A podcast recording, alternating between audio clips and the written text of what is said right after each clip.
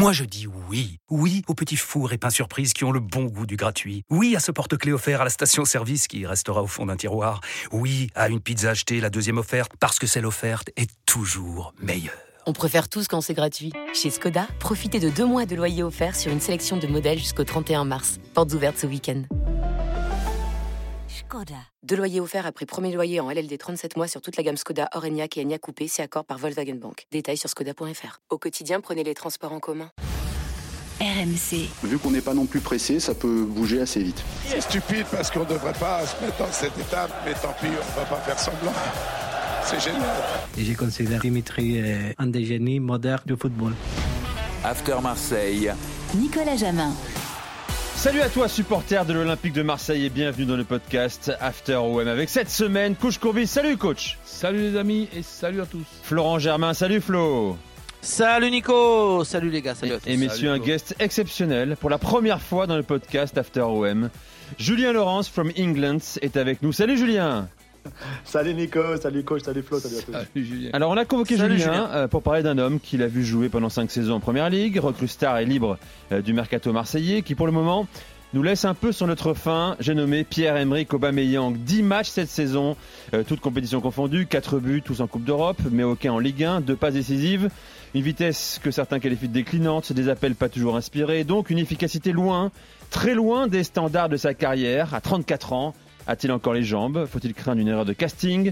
Ou est-il victime d'un système qui ne lui convient pas? Si oui, quelle est la bonne formule pour mettre en valeur euh, ses qualités? Podcast, je le précise, c'est important, enregistré ce mercredi à la veille d'OM Brighton en Ligue Europa. Vous écoutez l'After Marseille, c'est parti.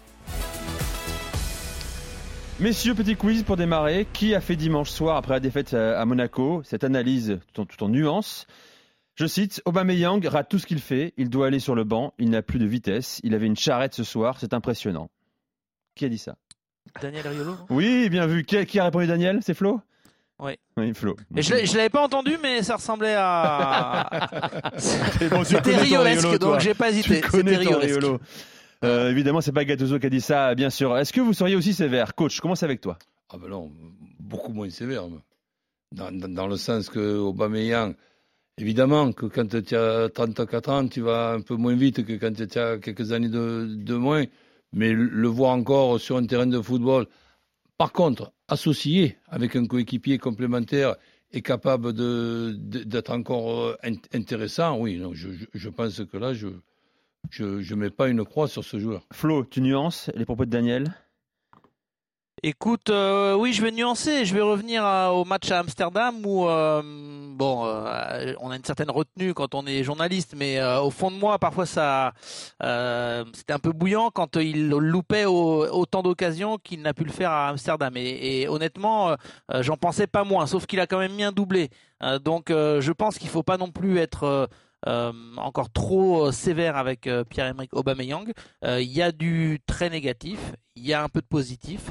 Euh, même si je pense que la, ba- la balance pour le moment, euh, et je m'en réfère à ton introduction, euh, elle est plutôt négative, c'est-à-dire qu'on reste un peu sur notre fin depuis deux mois que la compétition a commencé. Après, c'est toujours pareil. On, on va parler pendant des heures et des heures.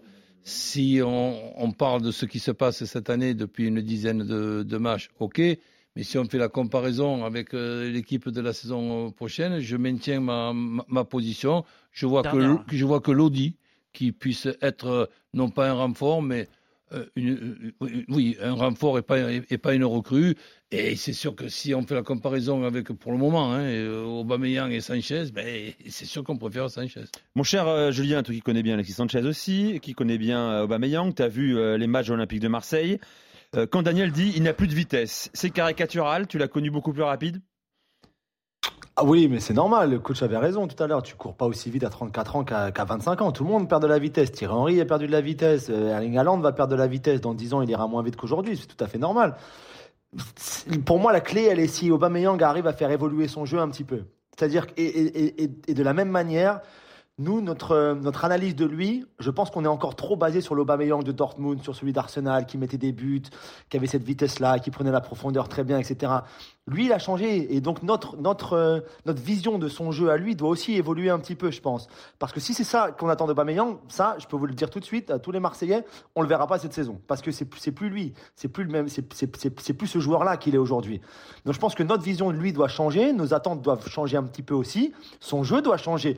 La passe d'Est donne à Ndiaye après 30 secondes de jeu à Monaco samedi, c'est peut-être plus ça qu'il doit faire finalement que d'être juste le, renard des surfaces, ce, cet attaquant rapide qui prend la profondeur, qui fait un contre un gardien et qui marque. Parce que je pense que c'est plus son jeu, c'est plus lui ça à 34 ans. Après, je pense qu'aussi, avec un pédigré comme celui qu'il a, eh ben, on, attend beaucoup de ces joueurs-là. Mais n'oublions pas qu'il est arrivé quand même dans, une, dans des conditions un peu particulières. Il est avec un entraîneur préhistorique, excusez-moi, excuse-moi Flo, pour commencer, qui est déjà plus là un autre mec qui arrive qui est complètement différent de celui d'avant, qui joue dans un système complètement différent, un style de football complètement différent. Donc voilà, c'est pas non plus et c'est pas facile de s'adapter quand il se passe tout ça autour de toi quand tu viens d'arriver dans un club en plus comme l'OM. On va s'interroger sur comment euh, favoriser au mieux les, qualités et l'évolution de Aubameyang dans l'effectif marseillais. D'abord, je voudrais qu'on écoute Gattuso justement. Euh, Flo, t'as sondé Gattuso, son nouveau coach. Hein. Euh, il t'a répondu ce, ce mercredi. Pour lui, le Gabonais est loin d'être cramé. Écoutez-le. J'ai parlé avec lui aujourd'hui. Je lui ai dit que pour moi, ces 34 ans n'avaient pas d'importance, comme le fait qu'il n'est pas encore marqué en Ligue 1. Pour moi, ce qui est important, c'est qu'au niveau physique, on voit qu'il est encore présent. Il fait des pics à 35, 36 km heure en vitesse. Ce qui m'intéresse, c'est l'envie qu'il a de se sacrifier pour l'équipe. Bien sûr, pour un attaquant, c'est important de marquer. Je crois qu'il a déjà mis 4 buts en Coupe d'Europe cette saison. Il n'a pas encore marqué en championnat, mais ce qui m'intéresse, c'est sa volonté, sa manière de s'entraîner. Et je vois qu'il a encore les capacités d'apporter beaucoup. et, son utilisation C'est-à-dire? C'est-à-dire qu'on peut lui poser la question à Gattuso. La meilleure formule, la meilleure formule, c'est numéro 9 dans l'axe tout seul? Ça, on, va en parler avec, euh, avec toi, coach, dans un instant. Je voulais quand même d'abord que Flo réagisse à, ça. Là, il parle de volonté d'un mec hyper impliqué. C'est ce que toi, les, ben on, on, est d'accord avec Gattuso, là.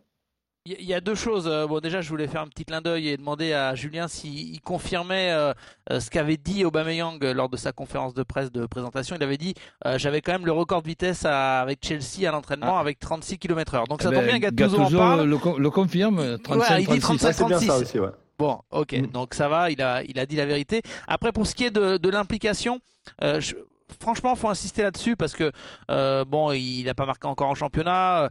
Euh, Julien l'a rappelé, il y a eu un début de saison quand même euh, assez rocambolesque. Marcelino, Marcelino qui part, un système de jeu que les joueurs ont du mal à comprendre. Lui, très, très honnêtement, il était agacé. Hein. J'ai vu des scènes des fois où Marcelino euh, essayait de l'appeler, euh, de replacer ses attaquants. sur la fin, Aubameyang, il n'y allait même pas, il écoutait même pas l'entraîneur espagnol parce qu'il y avait quand même de l'agacement. mais ce que je veux dire, c'est qu'avec tout ce qui s'est passé en début de saison, il aurait pu un peu, pas baisser les bras, mais s'agacer et, et, un peu se mettre en mode boudeur. Je connais pas assez le personnage pour dire si c'est pas son style ou pas, mais en tout cas, c'est un super coéquipier. Je le vois à l'entraînement, il est chambreur, il est sourieur, enfin souriant pardon. Euh, il est plutôt bonnard avec tout le monde. Euh, c'est quelqu'un qui euh, semble être plutôt à l'aise, heureux dans son rôle de joueur de l'Olympique de Marseille, alors qu'il s'est passé des choses quand même compliquées depuis qu'il est arrivé. Donc honnêtement, c'est important, il se donne à fond. on peut pas encore dire que, enfin, on peut pas dire qu'il fait pas les efforts, ça ce serait pas vrai. Donc ça va dans le sens de ce que disait Gennaro Gattuso. Je rappelle, Julien, c'est intéressant que tu sois là également, que c'est un homme qui, euh, euh, a connu quelques problèmes euh, disciplinaires, notamment à Arsenal, déjà sur Mikel Arteta. C'est très mal fini pour lui à Arsenal d'ailleurs.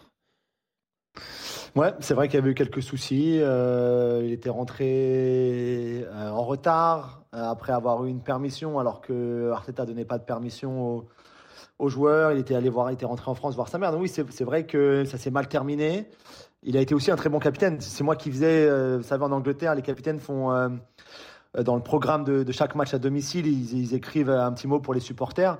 C'est moi qui le faisais. Donc on s'appelait toutes les semaines, ou tous les, on va dire, tous les matchs à domicile. Donc peut-être pas toutes les semaines, toutes les semaines, mais et sincèrement, c'était, il était vraiment impliqué, même quand ça se passait pas très bien, même quand les résultats étaient pas là, même quand lui, ses performances à lui étaient moins bonnes. Il était vraiment impliqué. Et je suis d'accord avec Flo sur le sens, dans le sens où c'est important d'avoir des joueurs comme lui dans le vestiaire.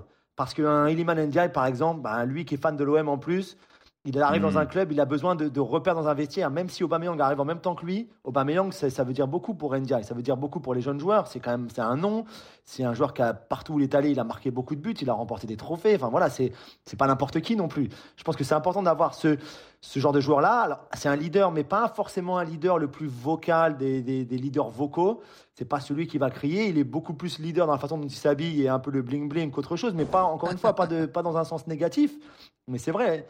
Mais mais si tu as besoin de lui, il sera là. Si- S'il a besoin de Mm. parler, il parlera. Si Gattuso a besoin de s'appuyer sur lui, il sera là aussi. Donc ça, je pense que c'est vraiment important au-delà même de ce qu'on peut voir sur le terrain, même si, comme on l'a dit, on, est- on reste un petit peu sur notre fin. On parlera de système dans un instant avec coach. D'abord, je voulais qu'on écoute, parce que tu l'as cité, Iliman Ndiaye, que Flo a rencontré également. Tu lui as posé la, la question, qu'est-ce qu'il représente pour lui personnellement, euh, Pierre-Emerick euh, Aubameyang? Il m'apporte beaucoup euh, de tout ce qu'il fait à l'entraînement ou dans les matchs quand, quand il fait ses finitions ou des trucs comme ça. Il, me parle beaucoup, il me montre beaucoup. Euh, c'est comme un idole déjà quand, quand j'étais jeune. Moi, je le regardais tout le temps jouer. Euh, donc ça fait ça fait plaisir d'être de jouer euh, avec lui. Donc voilà, il, il me pousse beaucoup. Quand on fait des séances de tir ensemble, par exemple, et il me dit comment faire, j'apprécie beaucoup. Euh, donc voilà, après, euh, j'espère euh, être à la hauteur de son niveau qu'il a eu durant sa carrière euh, et euh, faire beaucoup de belles choses avec lui euh, cette saison. Mais Pour nous, rappeler, mais nous, euh, j'ai beaucoup entendu beaucoup. Oui. Mais donc, et, et le résultat, c'est de voir cet Indien au moyen. Ah, tu veux dire quand il dit il m'a beaucoup apporté Pierre-Emerick, Oui. euh, je vois pas ce qu'il m'a apporté, c'est ça en Mais fait. là, on, on attend qu'India, et, et Dieu sait qu'on est, on est patient et qu'il est jeune, il est content d'être à l'OM, c'est son rêve, d'accord. Bon, là, c'est sympa, on lui pose des questions, il est obligé de, de répondre positivement, mais pour, pour le moment, India, c'était insuffisant. Ce sera l'occasion d'un podcast avec Julien Laurence After OM aussi, dans les prochaines semaines certainement, euh, pour nous parler d'Iliman Ndiaye. Je rappelle quand même les gars, et euh, Julien tu l'as rappelé aussi, euh, dans cette meilleure période de sa carrière, Aubameyang c'est quasiment 40 buts hein, euh, par saison au Borussia Bah Dortmund. ouais, c'est énorme. Il y a Chelsea la saison dernière aussi, plus compliqué mon cher Julien, 5 titularisations seulement en Première Ligue, un seul but, pas dans la liste de Potter en Ligue des Champions à partir des huitièmes. Euh, voilà, c'est aussi ça, mais c'est aussi plus récemment aussi, là, moins récemment, il y a un an et demi, l'Aubameyang de Barcelone, qui fait de janvier 2022 à, mai 2022 et qui marque 11 buts en 16 matchs. Comment peut-il être plus efficace, Flo? Est-ce que c'est une discussion que vous avez entre vous également? Que faut-il faire? Et après, je une analyse tactique de, de coach également. Oui, mais j'ai- j'aimerais bien justement que Julien euh, bah, se replonge dans ses souvenirs. Est-ce qu'il a toujours été Moi, moi j'ai j'ai le sentiment que euh, il a, il garde évidemment des, des attitudes de buteur, et ça c'est indéniable pour moi dans son, dans ses déplacements, euh, euh, puis dans certains gestes, des, des buts qu'il a mis qui n'étaient pas tout faits à Amsterdam, il met une frappe euh, Ouais, un peu en ça, déséquilibre. Bon, euh, voilà. Mais par contre, il vendange. Et tu vois, bon, c'était plus frais pour moi sa saison à Barcelone. Euh, à Arsenal, j'ai pas évidemment vu tous les matchs. Mais est-ce que c'est dans le bagage un peu de Pierre-Emerick Aubameyang de de quand même louper deux trois occasions dans un match, même s'il va t'en mettre un ou deux? Tu vois, c'est un peu la question que je me pose parce que j'ai le sentiment qui que c'est pas l'attaquant clinique quoi. qui va avoir une occasion, un but. J'ai l'impression qu'il lui en faut beaucoup, qu'il va mettre ses buts, mais qui risque un, un petit peu de vendanger. Est-ce que est-ce que Ouais. est-ce que ça a toujours été comme ça avec lui? Alors, ça a été moins comme ça. Je, je- ce que je me rappelle au- à Dortmund et pour préparer les- l'émission, où j'avais l'impression qu'il était beaucoup plus efficace et même dans son, dans ses- son, ses- ses- sa- son pourcentage de conversion sur les frappes notamment, où il était, il était au niveau d'un Agüero par exemple. Je crois que c'est- à l'époque c'était 29-30%, donc c'était euh, c'était assez important. Après, c'est vrai qu'à Arsenal, il y a eu une période beaucoup plus compliquée. Où effectivement, tu as raison, il, ça, il vendangeait, tu avais l'impression qu'il avait perdu un petit peu de la confiance face au but. Pas forcément la confiance, mais il y avait ce. Euh, il était. euh, comment je pourrais dire? quoi. Ouais. Il- oui, ouais, tu sais, il gambergeait un petit peu. C'est-à-dire qu'au lieu, par exemple, d'avant, c'était automatique. Le ballon arrivait, il savait exactement comment prendre le ballon, comment la frapper, où le ballon allait, il la mettait où il voulait.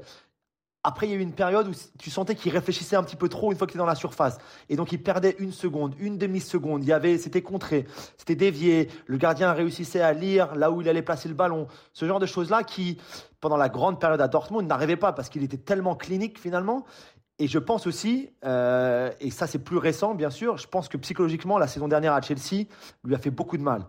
Parce qu'un attaquant comme lui, qui a tellement marqué pendant sa carrière, et encore, et, et- et encore, comme le disait Barcelone, quand tu sors d'un prêt à Barcelone de 6 mois où tu marques 11 Hmm. buts en 13 titularisations, je crois que c'était en Liga, tu arrives à Chelsea et que là, tu joues quasiment plus. Il a un carton jaune et un but la saison dernière. Il a autant de cartons jaunes que de buts, le gars, en première ligue. Et je pense que psychologiquement, alors déjà physiquement, de quasiment d'avoir une saison quasi blanche à 33 ans, maintenant 34, il a, il a eu 34 ans en juin, c'est- vraiment pas l'idéal. Et je pense qu'aussi psychologiquement, pour la confiance, pour le rythme, pour tous ces automatismes-là qu'il a devant le but, de quasiment n'avoir jamais été dans une position de marquer, parce que c'est ça la saison dernière. Ce qui est pire, c'est même pas le, le fait qu'il ait joué que 15 matchs ou 5 titularisations en première ligue, parce que tu peux jouer 15 matchs et avoir 50 occasions, je sais pas moi. Mais le pire, c'est que dans ces matchs-là, il a quasiment rien eu. Il y a des matchs, il touchait pas le ballon. Donc ces habitudes-là d'être devant le but, dans la surface, dans les 6 mètres, dos au but, face au but, un peu à droite, un peu à gauche, tout ça, il a plus ses repères aujourd'hui. Et ça, pour le faire revenir, même si pendant longtemps il a été ce buteur clinique, eh ben ça va pas être facile à 34 ans. Alors comment le juste mettre un, Vas-y, un aspect, Nico, que, que je voulais ajouter, parce que après le match à Amsterdam, euh, j'ai été descendu faire les, les interviews pour, euh, euh, pour euh, RMC Sport, euh, la, la chaîne télé. Et euh, du coup, j'avais croisé euh, Pierre-Emerick Aubameyang qui attendait les- notre interview justement, et on a eu un petit moment comme ça pour discuter. Et euh, en fait, il faisait une tronche, on avait l'impression que l'OM avait, avait perdu 4-0. Quoi.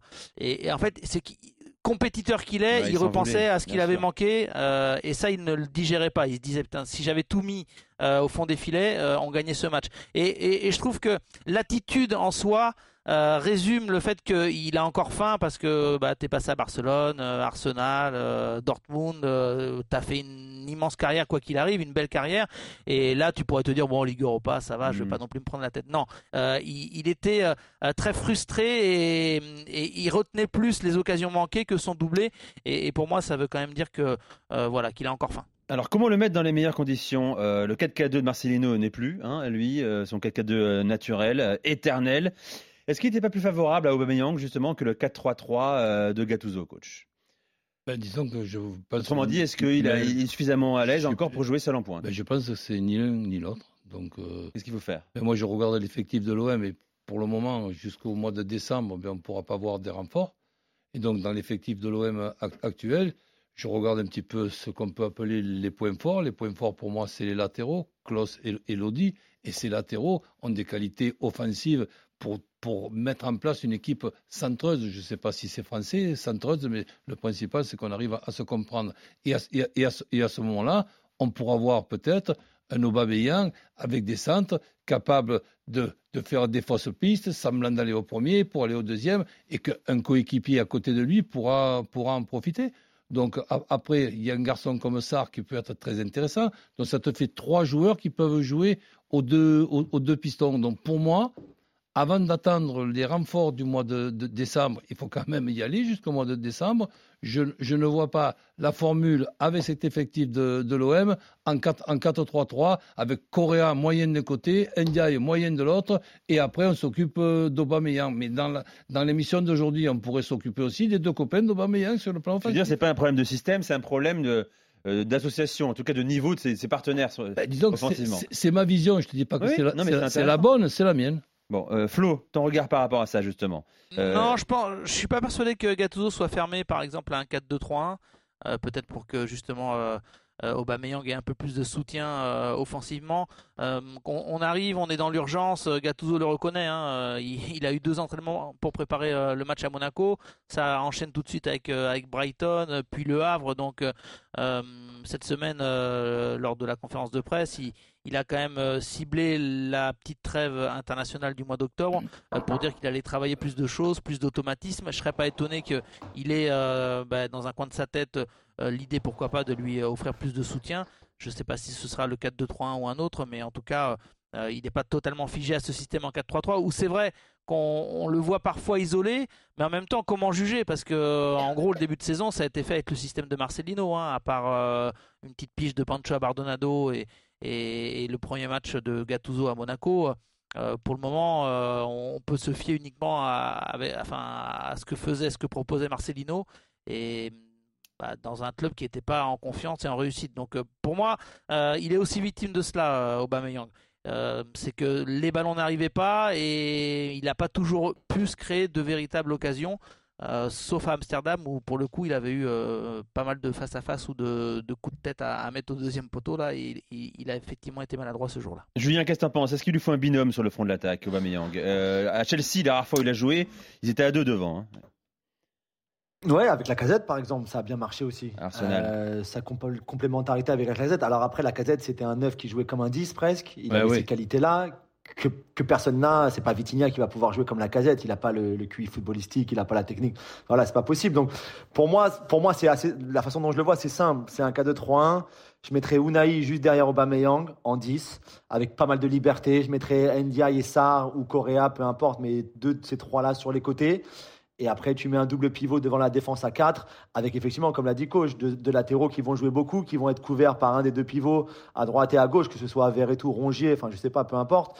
Mais voilà, et pour moi, pour moi, Unai a un vrai rôle à jouer pour qu'Aubameyang, un, se sente bien, deux, marque des buts, que la créativité soit là. Et, et voilà, c'est ce que j'attends. Après, euh, ça peut aussi marcher dans d'autres systèmes. On ne disait pas que celui-là, mais, mais pour moi, le, le meilleur aujourd'hui pour Aubameyang, ce serait comme ça. Et je pense qu'Unai, en plus, peut être un vrai 10 qui peut mettre des vraies galettes pour Aubameyang. Intéressant, coach. Harit est intéressant aussi hein, Ouais, dans, ouais, dans un registre Bah, plus proche de Harit aussi, pardon. L'autre. tu as raison. C'est ce que j'allais rajouter. Donc, c'est vrai que là, on a deux, deux joueurs capables de, de construire, capables de, de créer que- quelque chose. Et donc, faut-il en, en profiter? Après, il faut faire euh, une prière aussi que le duo Rongier-Verretou ne ne se blesse pas. Parce que là, je ne sais plus qui c'est qui pourrait, euh, qui pourrait jouer. Donc, je, je reste. Enfin, ils sont pas euh, non plus pour- incontournables depuis le début de saison. Ben hein. oui, mais- faut- Non, mais il y a un peu des clichés sur les Rongier Verretou euh, énormes et, et roi de la récupération. euh, bon, pour le moment, Ben, euh, alors Verretou essaye de faire son, mais Valentin Rongier, il n'y est pas trop en ce moment. Donc, euh, Ben, si- c'est pour si ça que je disais veux- que collectivement, les, les attaquants payent aussi euh, une équipe qui euh, euh, a certains joueurs qui n'y sont pas, euh, peut-être marqués par euh, les changements de coach ou quoi que ce soit. Il y aura toujours des par une excuses. saison Mais éreintante Verretou aussi, et. Rongier, Oui, aussi, aussi. Verretou et Rongier, évidemment qu'on est d'accord qu'ils sont moyens depuis le début de, de la saison, mais j'essaye de, de- de lire et de comprendre ce qu'il peut y avoir dans cet effectif comme possibilité. Eh bien, dans, la, dans la zone de Rongier et de Verretou, cette- ces 6-8 qui sont quand même très importants dans toutes les, dans toutes les équipes. Comme Dogbia, il est déjà à l'infirmerie, donc c'est pas la première fois de sa carrière. Donc, mais si en plus de ça, tu as un Rongier et un Verretou moyen qui, évidemment, et je touche du bois, se, se, se blesse. Je ne sais pas qui pourra jouer là. C'est vrai que contre le Havre, par exemple, on, on peut pas mettre Unai dans les deux de devant. C'est sûr que c'est interdit. Le règlement euh, dit à Unai la parole de jeu plus bas. Il le fait avec le Maroc, il le fait très bien. Euh, on a eu la chance de s'extasier devant les performances d'Unai en Coupe du Monde, parfois contre des, des, nations euh, du top mondial. Euh, et il jouait, il partait de très très bas Unai. Et en France, on a l'impression que s'il n'est pas euh, dans les 30 derniers mètres, ça va pas. Là, on n'est pas sur le sujet Aubameyang, mais un petit peu, puisque Julien a, a quand même bien expliqué qu'il a besoin de joueurs techniques euh, pour euh, euh, un peu initier euh, certaines actions et qu'il est important que les ballons arrivent parfois dans les pieds au bon endroit au bon moment. Et je suis désolé, hein, Unai, imaginons on met un Harit euh, un peu en deuxième attaquant autour de de, de Aubameyang, euh, voir Unai un peu plus bas, pourquoi pas à la place d'un si Rongier, on- moi ça me si on- choquerait pas. Si on arrive à, à- à te suivre. ça me plairait donc- bien, ça aussi. bah, Ça me ben, plairait bien. Ok. Donc j'essaie de, de- de comprendre. Après, je vous donne mon point de vue. Donc là, on a deux arrières latéraux offensifs. On a deux arrières centraux moyens. On a donc plus qu'un seul numéro 6 qui va être associé à, Unai et Harit avec euh, Aubameyang, Sarr d'un côté et, et Correa de l'autre. Eh bien, elle est sympa cette équipe. Pas- ok, mais pas j'aimerais hein. la voir. Ouais, Correa ou, ou, ou je sais plus qui. Sarr va revenir, il peut jouer à droite. Ndia, il peut jouer un petit peu, à, euh, peut jouer à gauche également. Euh, non, je sais pas. j'ai- j'ai- j'étais- j'ai- Non, ça, ça veut dire ça, ça ferait un 4-2-3-1 Mais- mais coach- avec Unai dans un 6-8 Ben avec, oui. avec Allez, Julien, Julien. Et, et, et de, et de là. Mais attends, Non, mais mais coach- attention, je, suis pas en train de, Non, de, de, de tu dis chambrer. pourquoi pas, tu dis pourquoi pas. Donc, euh, je sais que ça me Trouve l'idée plutôt lumineuse. Ça m'intéresse euh, toujours. Je dirais pourquoi pas, mais bon. l'idée euh, sur tout risqué, euh, je- Mais oui, bien et, sûr. et- ce et- et- et après, tiens, on, on a vu un match hier, c'était Ar- Arsenal. Je me, suis, je me suis aperçu une fois de plus, après de longues années, que le poste de gardien de but était quand même, un poste très important. Ah bon, on a compris. Euh, la flèche de coach envoyée en fin de podcast, les gars. Euh, vous avez compris pour qui Trop Bien facile. sûr, trop facile. Mais, Pas mais beau, le message est passé. Euh, mon cher Julien, merci. Euh, on te convoque d'ici trois semaines Merci, pour parler de la réussite ou non d'Iliman Ndiaye à Marseille, bien sûr. Tu nous parleras de son époque Sheffield. On fera Allez. ça après. hein, Je serai là. Et on fera ça aussi courant novembre. Je serai là merci. Julien, merci coach, merci Flo. Salut les amis. Ciao les amis. Bye bye. Ciao, ciao, ciao. Ciao. RMC After Marseille.